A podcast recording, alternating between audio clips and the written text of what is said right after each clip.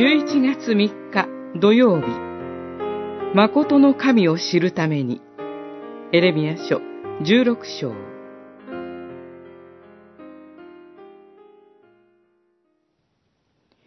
見よ、私は多くの漁師を使わして、彼らを釣り上げさせる、と主は言われる。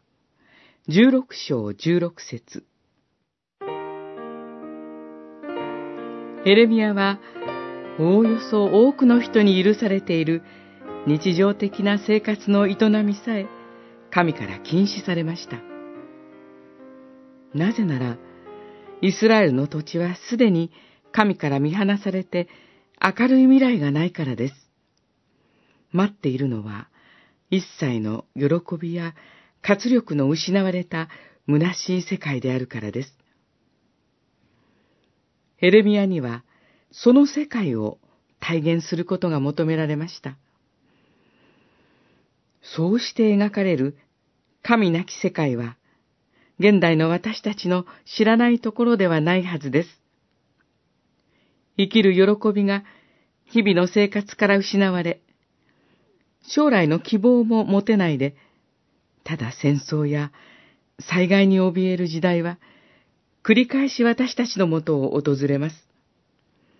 それを聖書は、神を締め出した世界、神が見放した世界だと語ります。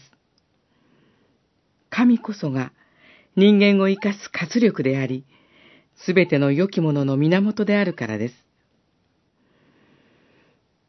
イスラエルに審判が下されるのは、諸国の民に対して、生ける誠の神が明かしされるためです。